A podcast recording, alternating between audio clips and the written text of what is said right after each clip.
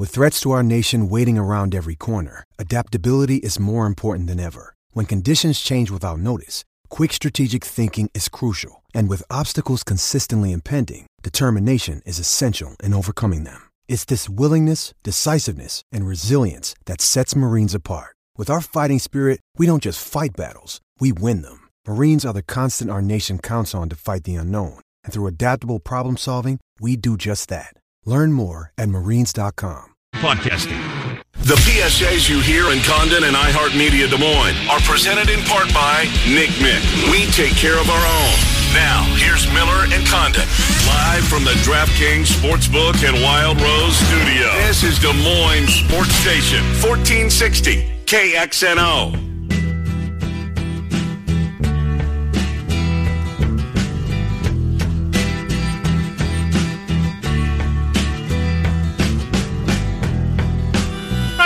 Back into the second hour of the program. Miller and Condon with you until noon, 1460 KXNO, and now on 106.3 FM. In about 20 minutes, we'll speak with Vinny Iyer, columnist uh, for the Sporting News. He covers the NFL. He's also a three time Jeopardy champion. So we'll spend a couple of minutes on the greatest of all time, which you watched, right? I did, yes. Enthralled by it. Questions much more difficult than the Daily Show that I watched. You know, I've seen some Twitter on it saying it, it ruined Jeopardy going forward for people. Oh, really? You can't top what you what they saw. Uh, anyways, but we'll talk more NFL uh, than Jeopardy. Right now, we're going to talk college basketball. Washer Systems of Iowa presents Kevin Lehman as we go around hoops. Kevin Trenton Ken, thanks for coming on. How's things, Kevin Lehman? Uh, I'm doing good, Ken. Trying to avoid the weather and my travels, but other than that, it's been great. Lots of good games. Indeed. So, where were you last night, Kev? Uh, well, tonight I have Belmont at Murray State, which is the big one in the Ohio Valley Conference. So we're on ESPN two at six o'clock, going head to head against that women's game, Tennessee and UConn. Gotcha. Well, um, we had a lot of entertaining basketball last night. I will start with Iowa. I do want to get into the Valley, get your take on what that UNI loss means in the in the big picture. Uh, but the Hawks last night uh, Kevin, uh, this Big Ten is, is such a fun conference, top to bottom. Well, maybe not uh, Nebraska and Northwestern, but other than that, so competitive. Most bracketologists have ten schools uh, getting their ticket punched to the big dance. We'll see if that uh, uh, if that works out that way, but you could certainly see it as we sit here on the 23rd of January. Something about this Iowa team, Kevin, that they've lacked over the last couple of years. They're finishing games now. They seem to have a resiliency to them. What do you see when you watch the Hawkeyes? Obvious, uh, other than the obvious and Luka Garza, but why is this team having the success? Well, Ken, I listened to the game as I drove in here to Murray, Kentucky last night. Uh, that's a great thing about uh, the radio. You can get you can get it here in Kentucky, actually. But uh, you know about this Iowa team, they're so connected, and I think the fact that you have such a small locker room, you're playing eight guys, they're really bonded together, and there's a real benefit to that when you coach because when you're carrying a 13, 14, 15 man roster there's always a couple guys that want some playing time, think things that coaches are being fair to them. When you have a small roster like this Iowa team, they have really bonded together. They understand they need each other. You know, and it reminisces a little bit. This is before Trent's time, but you look at those Lute Olson teams of '79 and '80 that made those great runs, and even the six pack of Ralph Miller. They kind of remind me of that aura that this team is really together. They understand their roles and they're playing for one another. You know, this is the time we start to hear about the grind of conference schedule. Flip the calendar into February, and it's still a long ways away from March, and you got to bring it every single night, two times a week in conference play. With Iowa and their limitations as a bench, and the way the minutes these guys are continuing to pile up, you were in the coaching sphere for a long time, Kevin. What do you do to keep the guys off the feet and try to keep them fresh for these conference games? Well, obviously, Trent, you cut down your practices, and uh, you know I've talked to some coaches that guys like Luka Garza, they're logging huge minutes. They don't even do contact between games. They're just shooting around. They're doing the, the you know five on O offense, and you just keep those guys away from physical contact in practice because they get beat up physically during the game. And most of all, you don't want an injury during practice. especially with a team like Iowa. You've got to pray here that CJ Fredrick does not have reoccurrence of the stress fracture. He played 35 minutes last night. I was amazed that he's in a boot and he comes out Yeah. in that next game and plays a full 20 minutes in the second half. So, and, and you know that Joe Toussaint's going to have some ups and downs, but he was terrific last night with 14 points, seven rebounds, and four assists. He continues to grow into that role. You know, I think when we get done looking at Joe Toussaint, when he's a senior in his four-year career, he's going to have some outstanding numbers. No doubt about that. Kevin Lehman is our guest. Kevin, I want to ask you about uh, Evansville. I'm sure you've seen them uh, in your uh, trek through the valley so far. They're 0 7. Had one of the more memorable moments of the college basketball non-conference season, as you recall, back in November when they picked off Kentucky. Um, their coach McCarty, Walter McCarty, fired. We know we've seen the rumors out there. There must have been something to them. Uh, that's not a good look. Uh, Evansville had no choice. Now Lickliter takes over the program, but I mean, can you pinpoint to everything that was surrounding their coach as to as to why this team took the nosedive after having one of the bigger wins in school history uh, back in November? Well, he took a nosedive shortly after that. Uh, you know, didn't handle the pub very well. And I don't know when the things with Walter McCarty came out. You know, it's a Title IX issue. But then, once they got league play, their leading scorer and rebounder, DeAndre Williams, has been out with back spasms. He has not played the last four or five games. This is a guy who's six nine, can play all the court. So he's a big piece of that puzzle. But you know, still shocked that this team is winless in the Valley because they've got some talent. But the other guys that they brought that they brought in had redshirt last year, but they just haven't been able to put it together. I think it's one of the mysteries of college basketball. That a team can go win at Kentucky when Kentucky is ranked number one, and then now you're sitting at what, 0 and six in the Valley. It's uh, you know it's a real head scratcher, and we'll see if Todd Lickliter can get this straightened out. You know, Todd was on the staff two years ago. He actually had a fill-in for Walter McCarty in the game at Northern Iowa. I called because McCarty had been suspended for comments he made after the, their loss at Drake.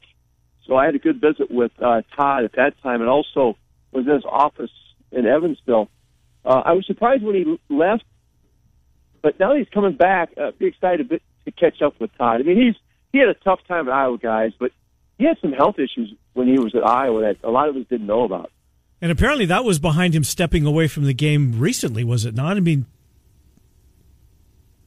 Yeah, it was, Ken. When, Yeah. I, I was in their office last year, I had a big layoff between a game at Southern and Evansville, so I went over there a day early and and visited with him. And yeah, he had some stents placed in uh, some arteries, and he was having problems with headaches at that time. So that's why I believe he stepped away last year.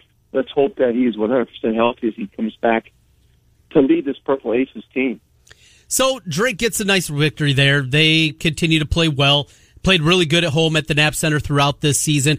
I, I'm looking more towards the future, though, of Drake basketball. What DeVries has done here these first two years with big turnovers in the roster that first season.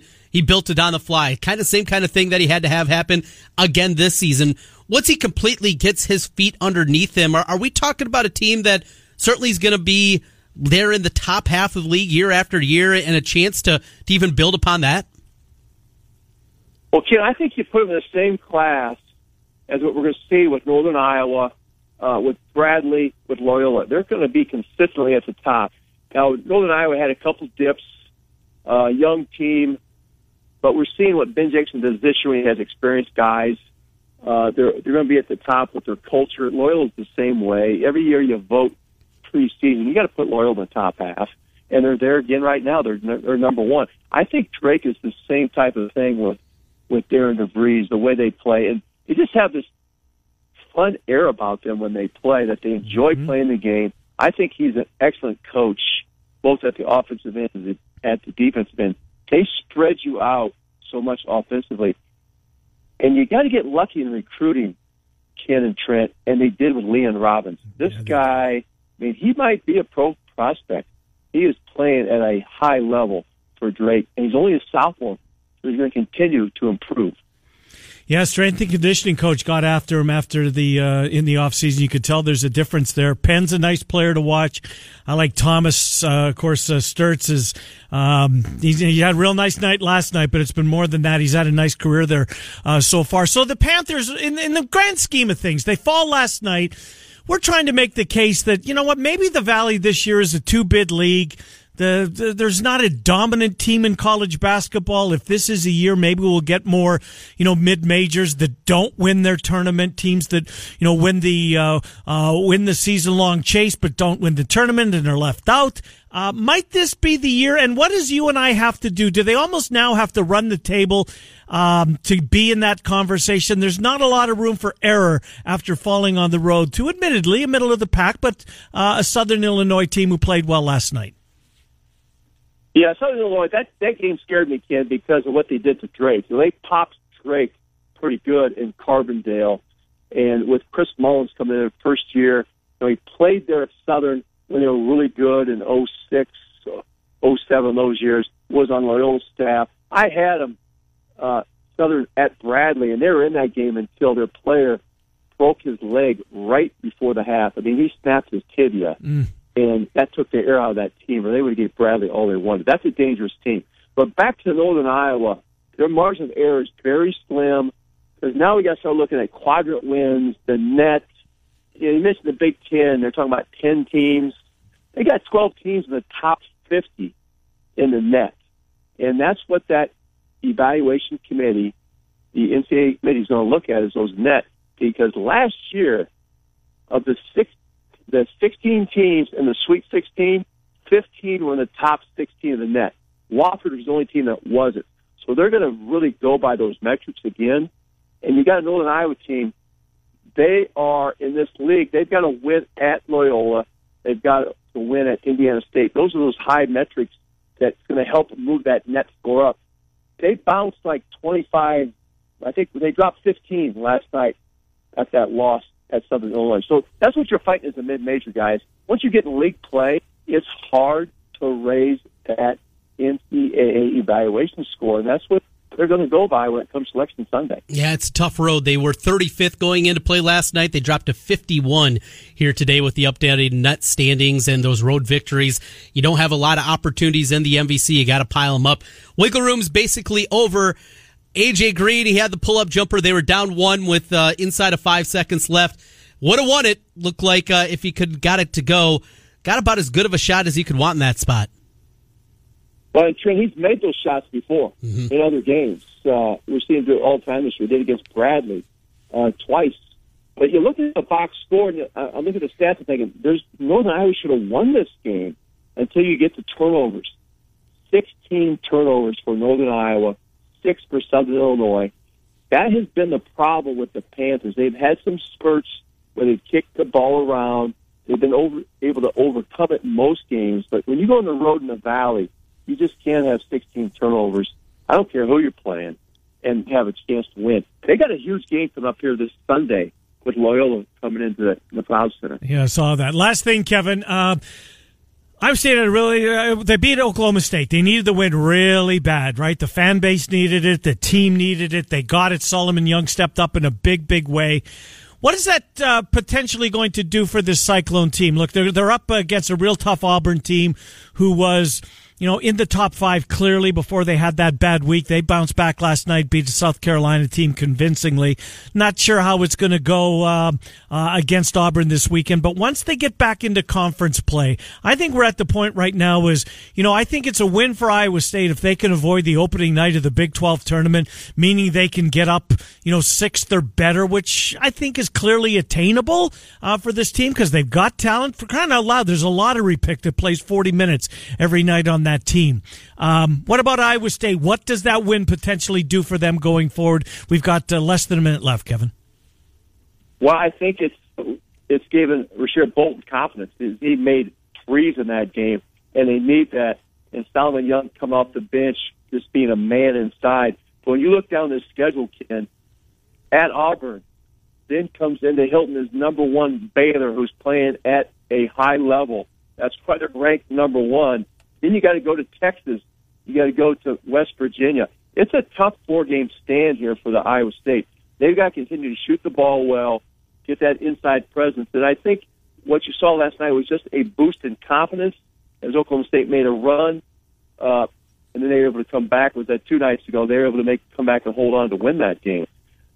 Uh, but these next four games are going to be really tough for the Cyclones. It's it's a you know three of your next four are on the road, and you the other one at home is against the number one team mm. in the country. Played him tough for the first 20 minutes when they yeah. saw him, but um, uh, sadly, it's well, not sadly, I'm glad it is, but it's a 40 minute game. Kevin, great to talk to you. A Washer Systems of Iowa makes it possible. We appreciate you coming on. We'll talk to you next week. Thank you, Kevin. All right, thanks, guys. Good to talk to you, Kevin Lehman, talking hoops. Um, we'll do the keyword in a moment, but mm-hmm. we've also got Vinny Iyer coming up. I want to get into Eli Manning a little bit with him. And it's going to be a great debate when it, it comes will. to Eli Manning. What's his place? Is he a Hall of Famer? Not seeing too many say no. I mean, too many that cover the league on a, you know, on a weekly, daily basis that think this guy will not get in. So I saw something uh, that really made me almost blew my mind yesterday because this is a debate that I make a lot. Most valuable player. Mm-hmm. And I say most valuable player. That is the name of the award. Mm-hmm. So value has to be a part of it. I don't like players that are on bad teams winning MVP because they're still going to be bad without them. I take that value portion of it. It's the Hall of Fame. Shouldn't it just be for the most famous athletes? Mm. I mean, if we want to be literal with the MVP award, and that's an argument that I make, maybe I need to be a little bit more literal when I'm talking about the Hall of Fame. Eli Manning, very famous. Yeah. Played in the big, well, I played in the Big Apple. The stat that I saw that blew me away from he made more money than Peyton. Oh, Eli really? Manning made two hundred and fifty-two million dollars playing the game. Peyton two forty-eight. It's good work if you can get it. Yeah, the the Manning family produced a half a billion dollars worth of quarterbacks. Unbelievable. Uh, we'll take a timeout. We'll come back. We'll talk NFL with Vinny Iyer next, Miller and Condon until noon. Uh, but the keyword, it's time to pay your bills right now with 1460 KXNO and 106.3 FM. Text the keyword taxi to 200 200 right now. It's your chance to win a grand. Taxi to 200 200. You'll get a confirmation text and info. Standard data and message rates apply in this nationwide contest. Our first look of the, at the Super Bowl when Trent and I come back. Miller and Condon on Des Moines Sports Station 1460 KXNO and 106.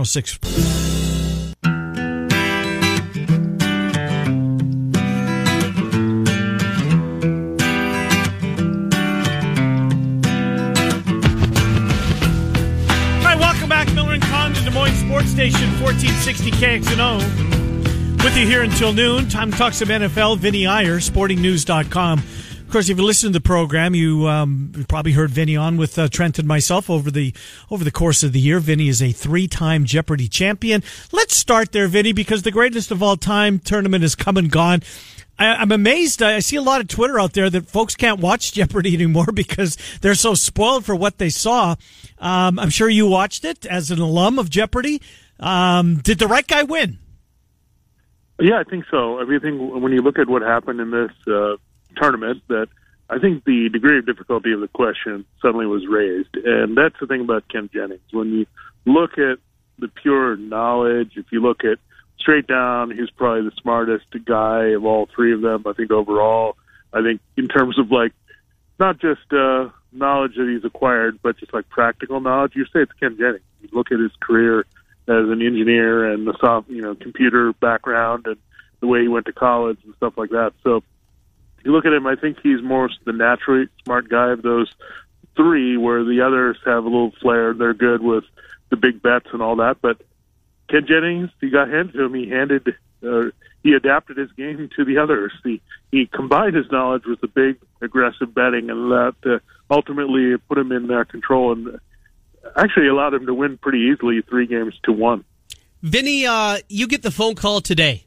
We want you back. You're coming back for a tournament, tournament champion, something like that. You're coming back, and you haven't played the game in a long time the preparation that is involved here. And these guys, you know, they talked about it during the GOAT show, just how much preparation goes into it. If you wanted to do it, if you had the ability to do it, and they made that phone call, how much work would it take for you to get ready to do Jeopardy and do it in a tournament setting? Well, I think if it was uh, regular, I mean, looking at some of the things I've seen, and I can see why people are kind of disappointed and not wanting to go back to a the old show because you watch some of the recent shows, people have been minus three thousand. You've seen games where basically one player is good. I think in general the difficulty of the board in the regular game has kind of decreased. And I feel like uh, it's been 20 years, so I think I've learned a lot more things since then. So I think it kind of balances out. But if it was like in the harder setting, and I mean, I was uh, I was batting about uh, I'd say 500 or a little bit more than that on some of the hardest questions in the double jeopardy round the tournament. So I could tell the stakes were kind of raised and the knowledge level is pretty high. And uh, that's going to be the thing is if you're playing on that level, you got to prep yourself in a whole different way because you're going to play players that are the greatest. Uh, I like the personality that was injected too, both during the game and then on social media afterwards between Ken and James. I thought that was pretty good. All right, let's get into the here and now, Vinny, and that's Super Bowl 54. You will get to Miami next week, uh, in the middle of the week and be on the ground for the game.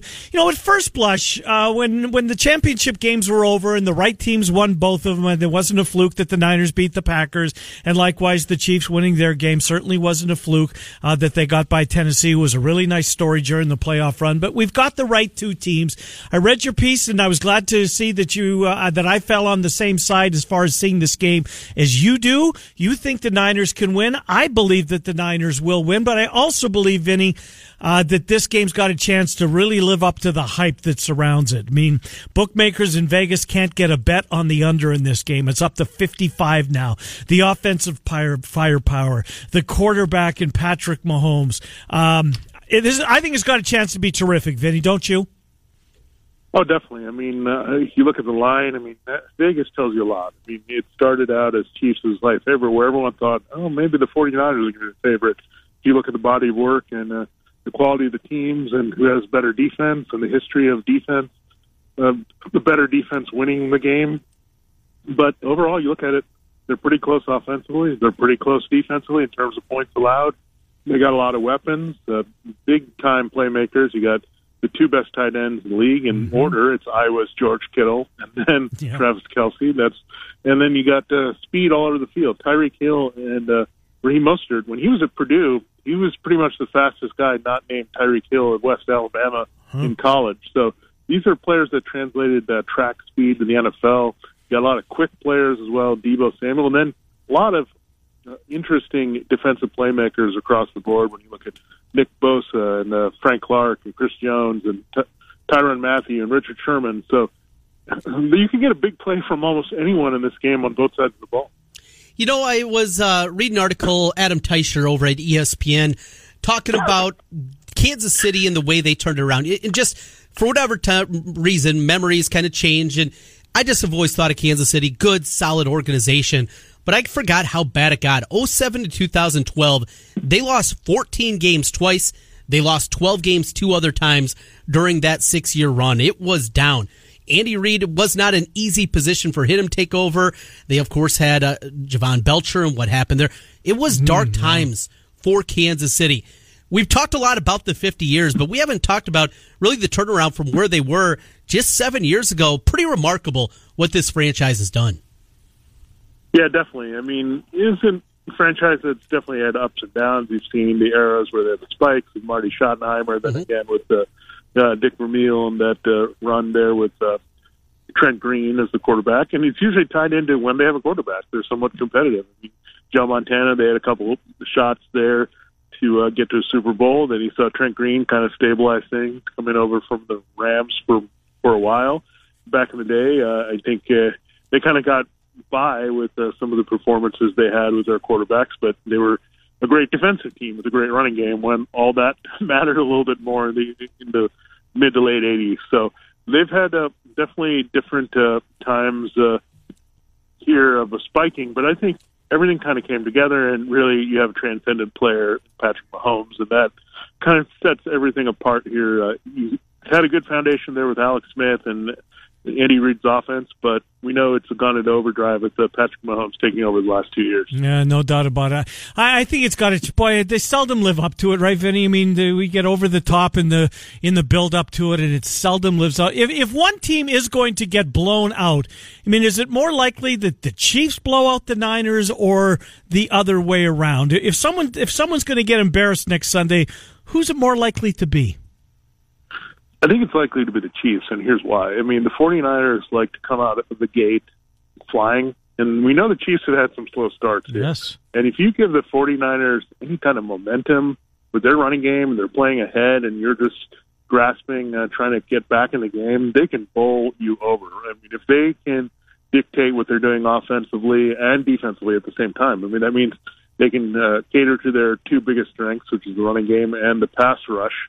They're going to be in great um, shape to create a snowball effect. Well, the Chiefs the other way around, they might be okay. We're going to make Jimmy Garoppolo throw a lot of times to win the game, but guess what? I mean, he's won a lot of games throwing a lot of times. I mean, he averaged 30 attempts in the regular season. Everyone's still caught up on the eight passes from this last game, but he threw 30 times a game. That's a healthy number. And I think you also have to look in the middle of the season. This 49ers running game struggled a bit. They just couldn't get it going in that game against the Saints. Uh, different guys that got hurt. They had some issues up front, but when they needed Jimmy Garoppolo, he threw the ball around the building. He has very good weapons as well. When you look at Samuel and Kittle and the Emmanuel Sanders and Kendrick Bourne and some underrated guys they have. So I I think uh, the 49ers are just built to play any type of game. Well, I think the Chiefs kind of have to uh, play it right with their passing game and defense in this one. One of the great stories, uh, certainly, that came out of the championship weekend. Raheem Mostert, a guy that was an undrafted free agent, comes from the Big Ten, Purdue. Ken and I watch a lot of Big Ten football. So does Vinny. We didn't remember. You're a Northwestern guy. You remember this dude at all, Vinny? I, it was the Daryl Hazel era. Maybe that's the reason behind it, but we couldn't come up with him, uh, and we had to both Google where this guy came from. Yeah, I mean, that was not the most uh, prolific uh, team offensively, and Purdue is not exact place you think of running backs. You think of uh, quarterbacks Yeah. uh, over the years that have played there that have had some success, but including Drew Brees. But yeah, I mean, sometimes these guys are untapped, and sometimes you don't know what to do with like pure speed.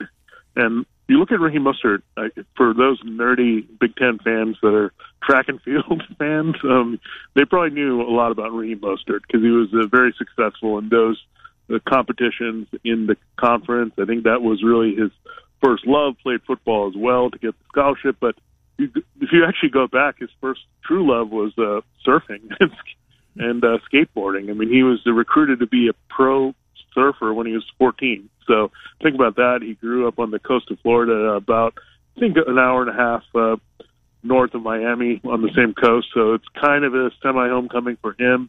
Unheralded guy who's been on six teams. So that tells you the NFL is going to find you if you can play and you can fit in the system and do the little things right, which he did. Play on special teams at a high level. That's why they kept keeping him on the roster because he would block and tackle and do whatever he needed, uh, as well as running on special teams. So um, that's a good story, and it's going to be one of the fun things to watch. And legendary uh, performance already in his uh, playoff past here with the NFC Championship. Uh, Vinny Iyer from the Sporting News. Vinny, last thing for you, uh, and then hopefully we'll have a chance to run you down next week in Miami. But your your your piece on the the rule changes for this week's Pro Bowl, and the only reason I bring it up is is because of the fact that it, it seems like the NFL is leaning towards you know, maybe eliminating kickoffs at some point, maybe not next year, maybe not five years, but at some point the kickoffs are going to go away. And they're, and they're trying something different in the Pro Bowl, uh, this week where there's just no kickoffs. You, if the, the team that scores, uh, can elect to give t- the team that got scored upon the ball at their 25 yard line, or the team that scores can actually put the ball at their 25 and try and convert a fourth and 15. And if they do, they keep the football. If they don't, um, the the team that would have received the kick takes over the ball at the dead ball spot. On the surface, I kind of like that, Vinny. Um, will it gain any traction? If indeed kickoffs do go away, and I do believe they have to fix the onside kick now because it's almost impossible. Yeah, I mean, uh, I think he definitely has a potential to replace the onside kick because you know it's coming. It doesn't work. They want some excitement for the team to literally have another possession, and you, that's what you would have if you can. If you're in desperation mode, you score. You don't have to necessarily uh, kind of know that you're not going to get the ball back unless there's a miracle bounce that uh, jumps in your favor, and a couple guys miss the ball when it goes up in the air. So I think this at least you control that a little bit more in the passing game than offense. So I think it's a really uh, special uh, thing to watch here in this game. And if I had a guy like Patrick Mahomes though, and early in the game, and I'm, I'm looking at fourth and fifteen, I might say uh, I'm just going to keep my offense on the field all the time. I think I can convert about eighty percent of these fourth and fifteens and. Uh, uh, keep scoring a lot of points. No doubt about it. Vinny, safe trip over there. We uh, hope to run you down next week. I know you'll be busy covering a whole bunch of things, but uh, appreciate what you do for it, Vinny. Thank you. All right, thank you. Good to talk to you. Vinny Iyer from the Sporting News. All right, so you get it, right? I do, and I. I'm intrigued. I'm intrigued too, and I don't think. I mean, I don't want the kickoffs to go away, but the onside kick thing is impossible. You know, they only let you line up. You got to split them five side ones. Um, so it's fourth and 15 so from if your you own if 25. you right if you wanted instead of the onside kick this is this is what lies ahead you so want to keep you, the football You, you grab a green flag out of your sock, then you toss that on the field, I don't know how that's going to go "Hey, we're not kicking here. right We're going you've it." clearly got to alert somebody so you put the ball on your 25 yard line Uh-huh. you have one play to make 15 yards if you do you keep the football You get a first down. you get a first down. If you don't, you throw a pass and it's incomplete. The team that you would have kicked to gets the ball at the 25. You pick up 12 yards. You get it at the 37. 37. Thank you for the math, real quick. um, you get it at the 37 yard line. I kind of like it. One law of unintended consequences, and this does happen a lot when we hear these rules. One thing I did think about: fourth and 15 plays. What are you going to do? You know what? What is the offense? What are they going to set up? And I would, I hope that doesn't lead to. Well, we know what we're going to do here. We're going to send two guys up the sideline, and we're going to hope for a pass interference. And, and if the ball's not on Get time, bailed out. get bailed out. Just stop short. Mm-hmm. Do something. That's. But I, I'm sure that's going to be part of the game plan too. Quarterback's in pressure. He's going to throw it up. Do anything you can. You have to do something, right? Right. Right. Um, But that's the case on fourth downs all the time. Anyway, sure. Right. Lamar Jackson. I mean, that he's going to be fun to watch when Yeah. he pu- puts himself. If the Ravens put themselves in that spot, Could you see a team? I mean, doing this, especially in a shootout type of game where our defense isn't getting stops, Yeah. and there's say five minutes left in, in the second quarter, something like that, and just say, you know what, the heck with it. Let's give it a shot. Well, We're analytics are clearly going to come into play big time Yeah. on it, and some, some one, one team who's got the best analytical guy will will know the answer to that. But on the surface, I think this has a chance to be adopted. Speaking of that, I saw onside kicks were down to what ten percent now. It's ridiculous in Yeah, the NFL. It's impossible. I do wonder what is a fourth and fifteen. Hmm. You know what that percentage is. I Mm-hmm. would guess Somewhere around there. Twenty percent, maybe. Maybe it would be higher than that. Yeah. Than than ten percent. But I mean, the the onside kick has been deemed almost impossible. It has, yeah. We'll come back, finish up the program. Miller and Condon, uh, a couple of good Big Ten games tonight. I don't know. Is the Big Twelve off? They are. Yeah, think they're off on They're ready for the weekend because they have the SEC. Oh, it's the Big 12 challenge. Challenge. Yes, indeed, the big uh, the uh, SEC Big Twelve Challenge coming up. All right, Trent and I will come back, finish out the program. Uh, we're on Des Moines Sports Station, fourteen sixty KXNO, and now on one.